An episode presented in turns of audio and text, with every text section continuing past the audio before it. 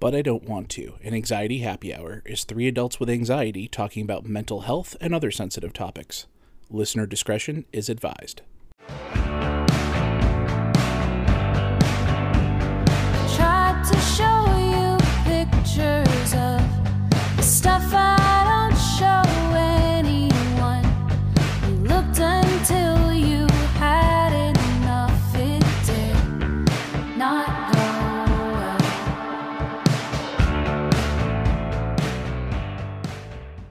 My boyfriend that dinner was on the stove and not to bother me because I was in the room podcasting and I accidentally killed the app.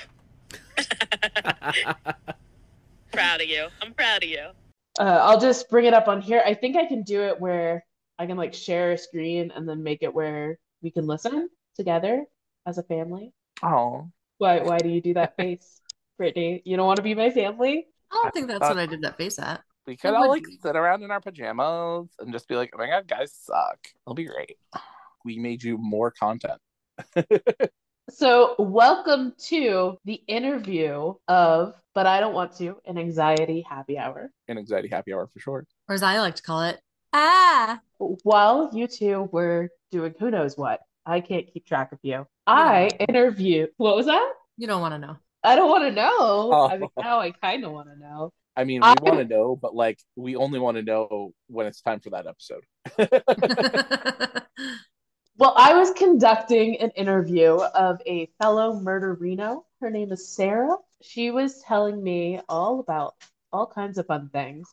And I hear, even though it's months later, neither of you have listened to it. So we're going to take a brief pause and listen to it together so that you can know what we're talking about.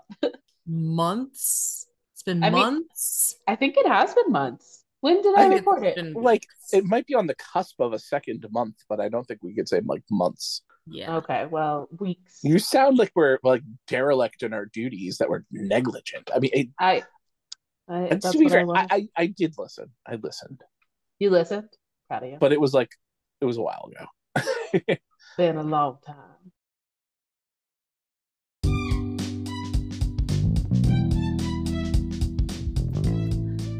Please listen to this ad placement while I get reacquainted with procrastination, my only constant companion.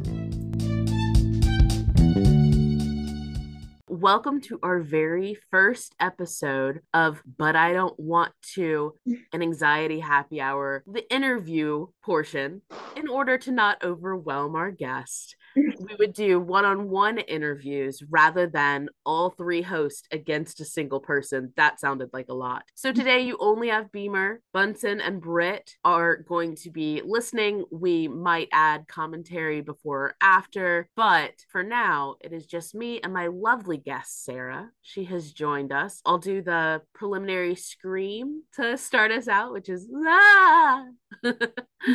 Sarah, tell us about what your anxiety is. So I have general anxiety disorder or GAD and medical post-traumatic stress disorder. Okay. I don't have PTSD. So that was one of the reasons that we thought it would be a good idea to have you come on this. I, I forget Bob. Bob feels, hold on one second. Bob, stop that. Please, trying to record. That's my dog. He he's very cute. Hold on one second. Ugh.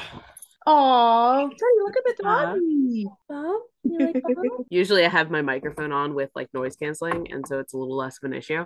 So we brought you on today because we do not have PTSD of the many different anxieties that we have. I also have a general anxiety disorder. We're still working out exactly how I should be medicated with my therapist and my psychiatrist, but I don't have PTSD. And so I thought that our interviews should showcase things that we can't speak on Okay. which is why why we brought you in. What are your top three triggers, or do you have general triggers? So I was diagnosed with leukemia 32 years ago uh, when I was five. And during that So from kindergarten to third grade, I was undergoing three different, no, sorry, eight different types of chemotherapy, steroids, spinal taps, bone marrow biopsies, and blood tests. And the spinal tap is a very long, sorry, Teddy, very long needle, about 14 inches long, that goes into your lumbar region to check for leukemia cells that might be hidden in the spinal fluid. So I had 22 of those. And today they put kids under for those. Back in the early 90s, they did not. So they would leave this 14 inch needle in your back for about five minutes while your spinal fluid drips into a tube. When I was 80s getting, and 90s were wild. yeah, Just like you don't need anesthetics or and you'll be fine. It's just a little trauma. when I was getting my epidural when I was in labor, I was having a major flashback and I almost called out for my mother. Like I felt myself calling out for my mother, even though my husband was in the room. And would your mother have answered the call if she had heard you? Probably. Probably. Probably. My mother is a little witchy, and there was a time in college that I was a mile away from her and I was sick, and I called out for her in the middle of the night, and she called me on the phone, and I was like, What are you doing? Like, I woke up from a dead sleep hearing Wow. you call me. Wow, that's crazy. Oh, sorry. Yeah, the triggering is very episodic, I would say. Eh. Little one agrees. Y'all can't see it, but there's a little one on screen as well. when you have these episodic moments that trigger you, what type of reactions do you typically have with GAD or with PTSD? it's a lot of it's crying or yelling and screaming. My poor husband has gotten the many of those blows before, and it wasn't directed at him. And I'm trying to work on this so that I don't blow up on him in the future. That makes sense. That makes sense. Are you working with a therapist or a psychiatrist? I work with a psychiatrist. I am on. I've been on Zoloft since 2015, which has helped a lot. Good. And then I'm on um, Lexapro at the moment. We're seeing how that goes. I was working with a trauma specialist uh, in 2019, a couple months before I got married, and then I was continued working with her up until the pandemic started, and then all that stuff kind of fell apart. Do you do virtual sessions now? I do virtual sessions uh, with the psychiatrist. I just kind of talk to her about what's going on and try to figure out strategies to better help in the situation the next time. Okay. When you were diagnosed, you said age 5 Mhm. with leukemia. Do you still have leukemia or are you in remission? For I've been in remission since 1993. So, ooh, congratulations. Thank you. Good track record so far. Knock on wood. Let's hope it keeps happening. When do you think the PTSD started? Was it right after remission? Was it before remission? it wasn't i wasn't officially diagnosed until 2019 so it could have been going on since i was diagnosed but there was no like my generation is the first generation of like long-term childhood cancer survivors so nobody really thought how it might affect us in the future they just thought of us they just wanted us to get well and stay well We also wanted you to get well and stay well. So I get it. but i think there's more there's more awareness of it now and there's more research going into what can happen to these kids as they get as they grow into adults like what's their psychosocial emotional issues are there physical issues are there academic issues stuff like that? Are you in any po- kind of group relief of other people that know what you're going through? i have three friends who were we were all diagnosed as children. You're very similar to their experiences, or your experience is fairly different? I think our experiences are different. My good friend, we were both treated at the same hospital. Our even though we both had the same diagnosis, she had more radiation than I did, and uh, her experience is way different from mine. And my two other friends both had brain tumors, so their experiences were way different than mine. Yeah, brain tumors involve, I assume, they were put under, or no? They had radiation. I don't, and then one of them recently had surgery to remove a tumor from her brain. Okay. uh, that was that's been sitting there for a while since she was a kid. Oof, not something you want. Yeah.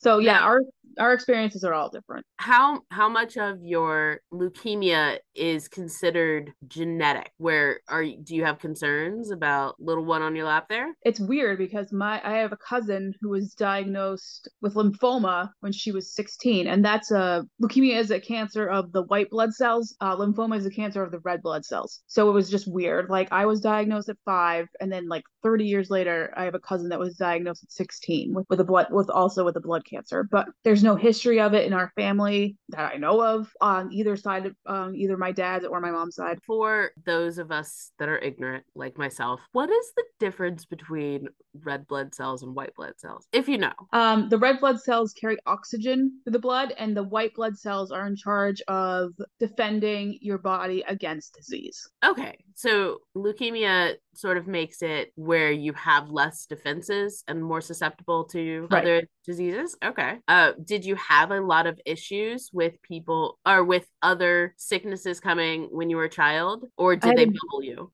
I had a really af- the year after I finished treatment, I had a really bad case of pneumonia, but I haven't been really sick since then. Okay. Like I got COVID a week before I gave birth to him, Oh man. but I hadn't had it in the beginning. I never had it in the beginning, even Okay. before all the vaccines came out. I'd never had it, and I was working with adults with intellectual disabilities in a group home at the time, and no one ever got it. So it was very strange.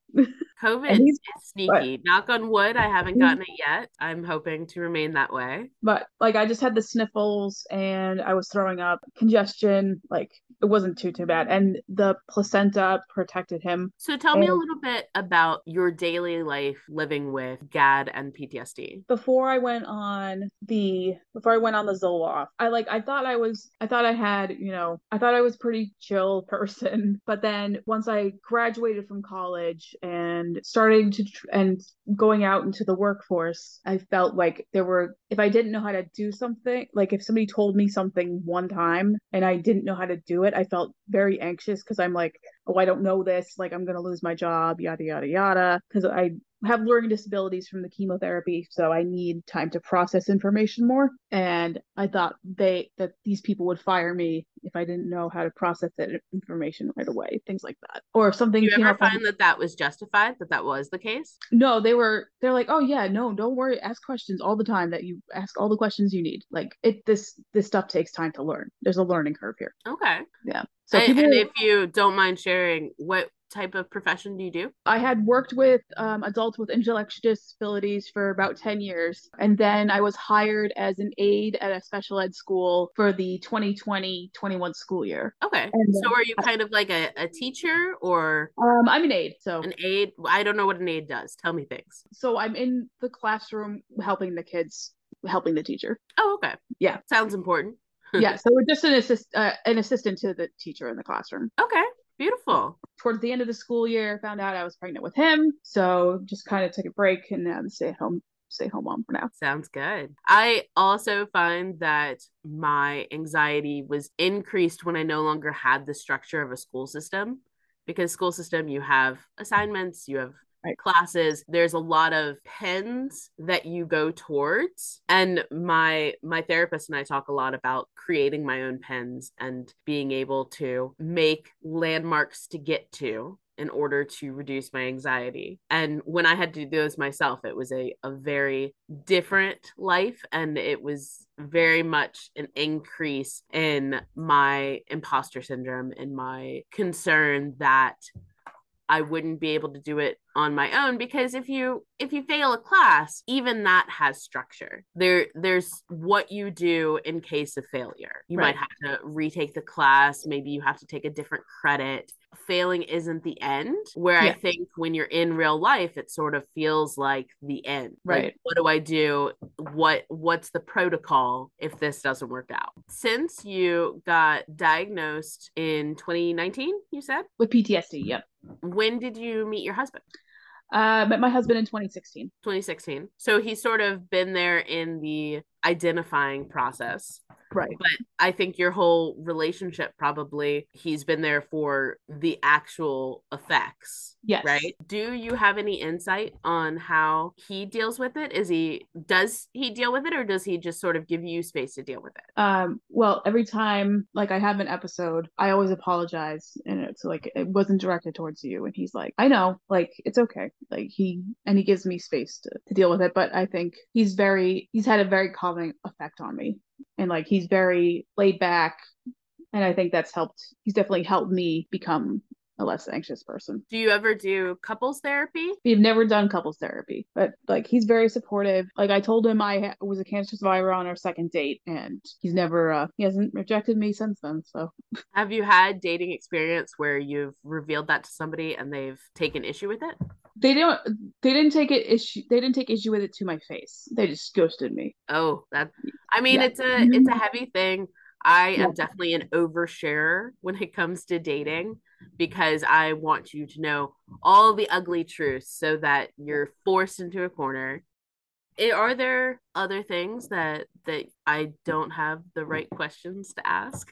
Tell me all the dirty. Let's pretend we're on a date. Tell me all the dirty.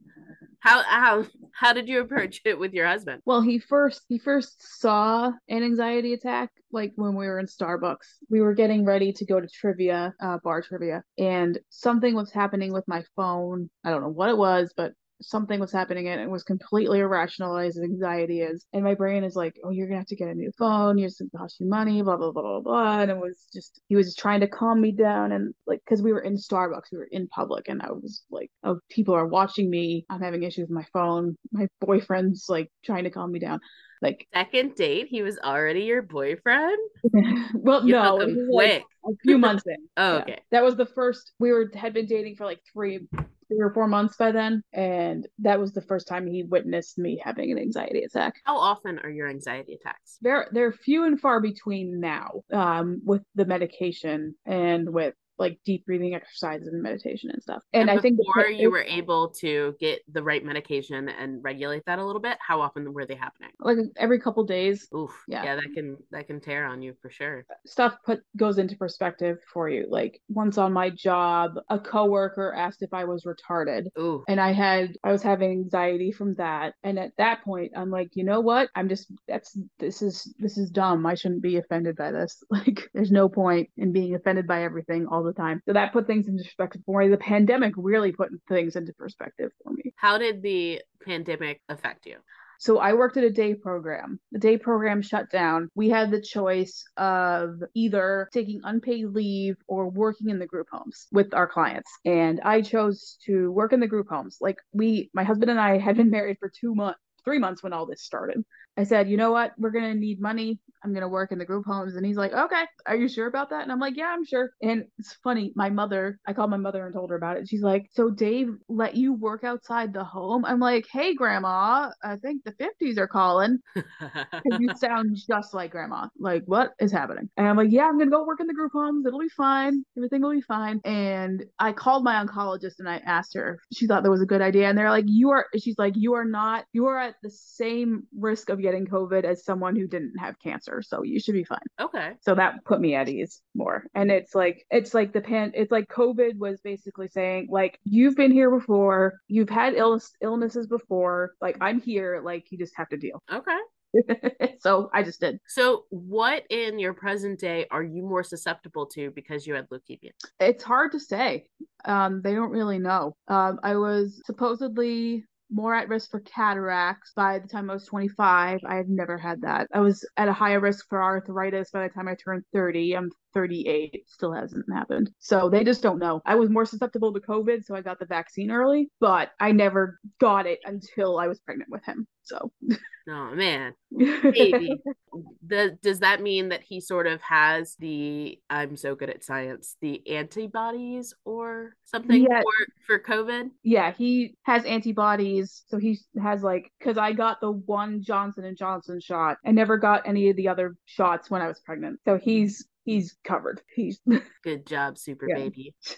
Then we'll move on to how you think anxiety has helped you, if it's helped you. it'll probably help me in the future with him. Like your mom, like you called out your mom's name and she called you like immediately. That will probably happen with me. And like my mom anxiety triggers will go off and I'm like, what's this one doing? It's too quiet. What's happening? or if I get a call from the Boston police, I'm gonna be like, oh, okay. What did he do? Do you feel that you have the ability to recognize symptoms for your son since you have had PTSD or you have PTSD, that you have GAD, do you think you would be able to recognize those symptoms as he grows up if he has it? I think so. Yeah, like heavy breathing. Hopefully, he won't have any PTSD. That's what I'm hoping. He won't have to have any experiences that cause him to have PTSD. Uh, you're okay, sweetie. You're okay. Yeah, I think I'll be able to recognize it. Like I said, hopefully, he won't have experiences that cause him to be anxious as he How grows much up. Projection do you think that you'll do? Because I, I tend to project my own issues onto other people sometimes. I'm trying to get better at that. Trying to be more laid back and not focus on It's very hard for an anxious person to be laid back. I get it. Yeah. When I would take the train, like we live in Boston, so I take the, and I don't drive, so we take public transit everywhere. And like there would be days where I would have, I had been attacked by a client and I like had like some kind of injury from work and I had trouble getting off the train and people would just like push me, like push me to get out of the train. And I'm like, dude, do you see me limping? It's like stuff like that. I'm just trying to get better at like ignoring. I also take some some public transit. I'm a blue line girl myself, and I tend to try and find the least occupied car and all Right, of that yeah. so that I can give myself the space to be able to do things. Yeah, that's what I try to do. I try to find the least occupied car, sit at the end of the seats, not in the middle, and then sit near the door. But like during the winter of 2015 was terrible, and that caused a lot of issues. What would be your ideal situation? Hmm. When I was very young, like a prepubescent young lady, I was I had a lot of self hatred and didn't like why did I have this d- illness? Blah blah blah. Um, wishing I didn't have it, and now I'm kind of glad I did have cancer. I'm not glad I had the anxiety that came along with it, but I think I'm I'm glad that I did have it because I don't know what my life. I don't know how the person I would be if I didn't have it. Hey, you know, I don't think I would be trauma as- shape us. Yeah, I don't think I would be as compassionate of a person. But you've got a real compassionate mama with you. Well, thank you so much for being our very first guest. Of course. Thank you for Um, having me. I- we are glad to have you. I'm glad we were able to reach out through the uh, Murderinos. Yeah, yeah, for sure.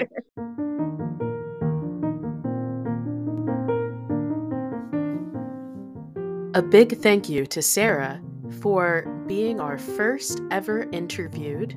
Now, please hold while we all gather our notes and discuss.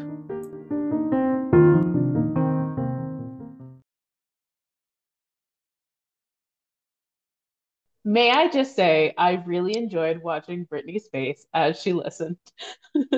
I didn't. Yeah, I was gonna say I first. I didn't have it pulled up. I couldn't see Brittany. It was just the uh the picture of the screen. That's what I get for using my uh my phone here. But Well, if it makes you feel better, we couldn't see you either because you have a blurred background and you were tilted far enough back that you were the background. I'm the background. That's intense, right? To have a life or death situation as a child and to have all these effects that you have no control over for the rest of your life. True, but on a micro scale, isn't that true of any of our traumas? Maybe, but the fact that she's sitting there worried, can I go, you know, work a normal job and not have people, you know, judge me for, you know, having a bit of difficulty with uptake on information and things like that. Like that's that just it hurts my heart. Does hurt my heart. Is there a way as a society, if we could just, you know, become tyrants and make society how we want it to be, what would we do to change it so that situations are easier for people like that, that have those childhood traumas that are affecting their day to day life Are we advocating for tyrannical compassion? constantly? I don't know that I don't know that there's going to be a good answer for that, right? Because ideally they would have never gone through that to begin with. And you never know what's going to trigger them, right? Like, are they going to see a dum dum and think of the nurse that gave them a piece of candy after they'd thrown up their guts all day after chemo? Like, you know what I mean? Like I want you. I want you to know you said dum dum, and I immediately thought they saw a dumb person. no. I was like, they see a that's dumb dumb, it triggers them. And I was like, I mean, We stupid people trigger me too. I get that. oh man. I mean clearly we're we're, we're not talking about that. Right. Right. Maybe. Right? Maybe. maybe i'm with you brittany like clearly the best option is like nobody's sick ever but that's not an option right like this is just a fact of life terrible shitty things will happen um but it just when this is all that you've known effectively, like you you've just had to grow up with this, and it, you know it's got to feel a little unfair, right? Yeah. Uh, I think you know, one way that we could work on it is post treatment care mentally, because I think that there's minimal of that. I think they're doing better, perhaps, but certainly one of the biggest things while Lucas was in the hospital was his major feelings of depression and a light in his life was there was this one young i guess technically a doctor. He was still doing the the residency stuff so he wasn't on his own doctor wasn't settled in his final job doctor. But he used to before his shift every day come in in the morning and just sit and and talk with lucas because you know he he was going through a time. He smuggled bob in to to go see him I think he filled out the proper pa- paperwork so Bob could go in legally. But I like nah, to think nah. Therapy he Bob. smuggled him in. Yeah. Bob the therapy dog. But that Um, was that was the exception, not the rule. That was not something that was that was common after treatment or any of that. There were many times in the hospital that he had issues with people not responding to the beeps on his machine right away and you're just sitting there for like 15 20 minutes of it just beeping because they know why it's going off. It's you know ran out of whatever and they just have a lot going on and didn't prioritize it which i get but it can certainly be a bummer to be sitting there while it's beeping. And there were a couple times that he called because he needed to use the restroom. And they didn't get there in time. So i think that there's not as much care as there is medical care in hospitals at least Yeah. maybe burnout because I feel like people who get into that career aren't just heartless, right? Like they Yeah. get into it because they care. So I mean, all the issues else. I saw was just not enough staff because if you had more staff, there wouldn't be the I have to prioritize this over that. I thought it was unexpected how she said that she used to get ghosted a lot. I wouldn't have expected that. Oh, I don't doubt that. People don't I want mean, baggage. people and people will ghost over just about anything, uh, you know, or nothing. You have to wonder: are, are they thinking like, oh, well, long term, you know, clearly she's, you know, she's broken or diseased or something like like you don't know. And when it comes to like, am I going to pass along this genetic defect? I mean, you know, it, we don't know if this leukemia was something genetic. Like we didn't. I don't, I don't think she really talked about that. It could be could not be. But I'm sure things like that run through people's heads. I know actually, and we'll talk about this, or I won't talk about this. We won't talk about this, but our next interview will talk about their sort of thought process a little bit when they made some decisions um, regarding genetic health. And it wasn't even their own, just that they might have had a gene. So it's intense to think about that, right? Something you can't change about yourself being you know a potential problem going forward. I'll tell you even as a parent you know thinking about allergies or thinking about adhd you know. Again things that may not be genetic whatsoever. I was like oh i hope my kids don't have this. Guess what? Guess what they do? So I, yeah, I mean, one of the reasons I don't want to have my own children is for fear of passing on some of the things I see that are in my family that are unbalanced emotionally. And if, if my child's going to be messed up, I want them to have done it all on their own. I don't want it to be my fault. the sad part is it's like um it's still your fault you know nature versus nurture right yeah, but at least then maybe I could correct my behavior to try and help the situation. I can't correct that you're sad all the time because depression runs in my family. I can't correct if you are a little manic because people in my family are like so so I I would rather deal with the issues you came with that I did not create in DNA. That's fair. But yeah, I mean that's that is sort of the cruelty of this, right? Here's this really sweet person, you know, doing her thing, living her life, but that was, you know, no fault of her own ends up with this terrible thing. So yeah, it's it's it's sad and it's disheartening to think that people, you know, would choose to interact with her like that. Bob and that baby were having a day and they kept disrupting us. And I was like, uh, Bob, stop being a bad puppy. When the Bob, baby makes when the baby makes its first appearance, it sounds like a goat. It does. I, I was I couldn't unmute myself fast enough to agree with you there, Britt. It's just It a really little wasn't. kid. It was yeah, exactly. Goats are little. That's what they call baby goats, kids. Bah.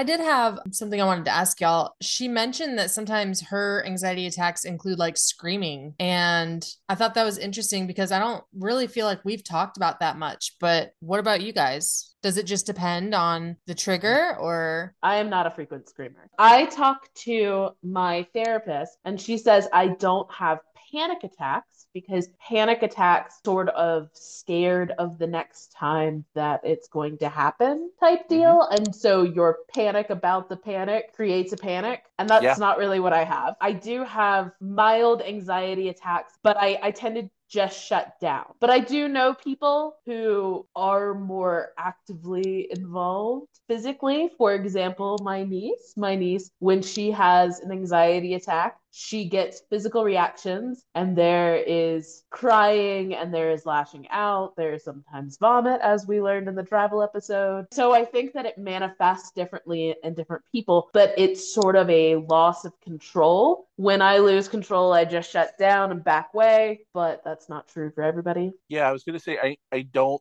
I'm not familiar with the DSM. Like I don't refer to it on a regular basis because I mean, who really? I I don't think I need to pay for a copy of the DSM. That said, I know that um, obviously there's generalized anxiety disorder, which I think Beamer, you and I are both like firmly in that category. But I, I mean, you could certainly have episodes with that where you're at a higher elevated state of anxiety. When it comes to panic, that's that sort of acute, in the moment, uncontrollable type of response. And, I don't know the official classification, but I can tell you that when I have had panic attacks, and I don't get them on a regular basis, thank goodness. But on the occasions when I had panic attack, it was just an impending feeling of doom. Yeah, it was the it, like I felt like I was going to die. And she has that ice cream twist of the PTSD. And we know from Yeah.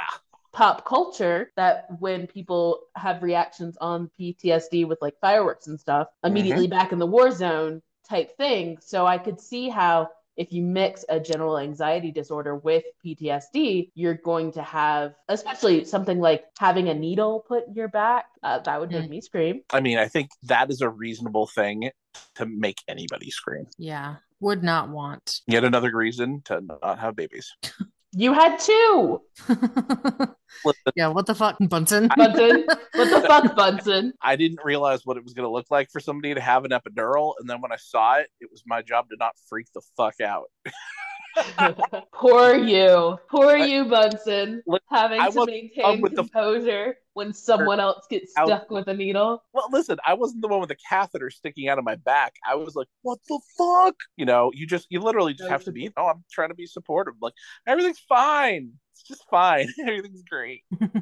it was not fine. It was not great. oh, good times. So this was, but I don't want to, an anxiety happy hour. Or as I like to call it, an anxiety happy hour. Or Or, Now to roll the credits. Big thanks to Sam Rochford for her use of the song Petals. You can listen to the full version on Spotify, Apple Music, or any of those other places that you find music.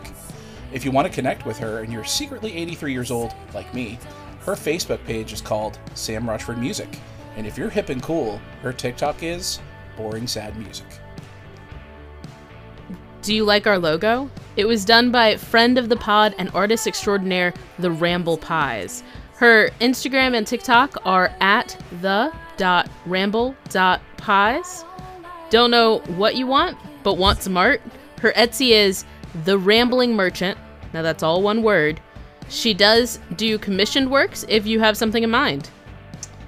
You can reach us at Linktree slash anxiety happy hour. on Instagram at an anxiety happy hour, On Facebook at an anxiety happy hour. on YouTube at but I don't want to an anxiety happy hour. on Twitter at anxiety hh pod because apparently there's character limitations. Thanks, Elon. On TikTok at an anxiety happy hour, Or email us at an anxiety happy hour at gmail.com. This has been a Be Anxious production. This is not unusual for podcasts to take breaks and periods of time. I mean, we have life and everything, and I've been trying to be a hoe unsuccessfully, and it's just been taking up way too much time. So I got to get that taken care of, and then I can get back to focusing on what matters. Only one brain at a time. I gotta So- say, I've missed y'all on my vacation. I know, right? I've missed y'all. We never need to be apart again. We need to just like never, yeah. never again. never. We're making a tri codependency right now. oh my gosh, no. No, Imagine we do all move in together, and then your boy tries to bring a lady to the house. Fuck, it's gonna be a terrible experience for her, isn't it? You two are gonna be no, like, no, no. You're going to have a terrible experience because she's gonna want to be our best friend, and then she's no longer interested in sleeping with you. She just wants to hang out and watch movies with Brittany and I. Mm. I mean, I, I want to watch movies with Brittany and you too, so that's fine. But like, We'll, we're gonna steal all your girlfriends. yeah. All. you two little Taylor Swifties. Oh my gosh, nobody at my work has listened to the new albums, and it's depressing because I just want to talk about them with people, and I don't have anyone at work to talk about them with. All I Just, do- I'll I'll- talk to the wall about it. I'll- she's got some thoughts, man. I can't wait to listen to this whole thing. It's so good. Do she, it- she always has that little unhinged that I'm into. Should we listen to the album prior to the sex episode?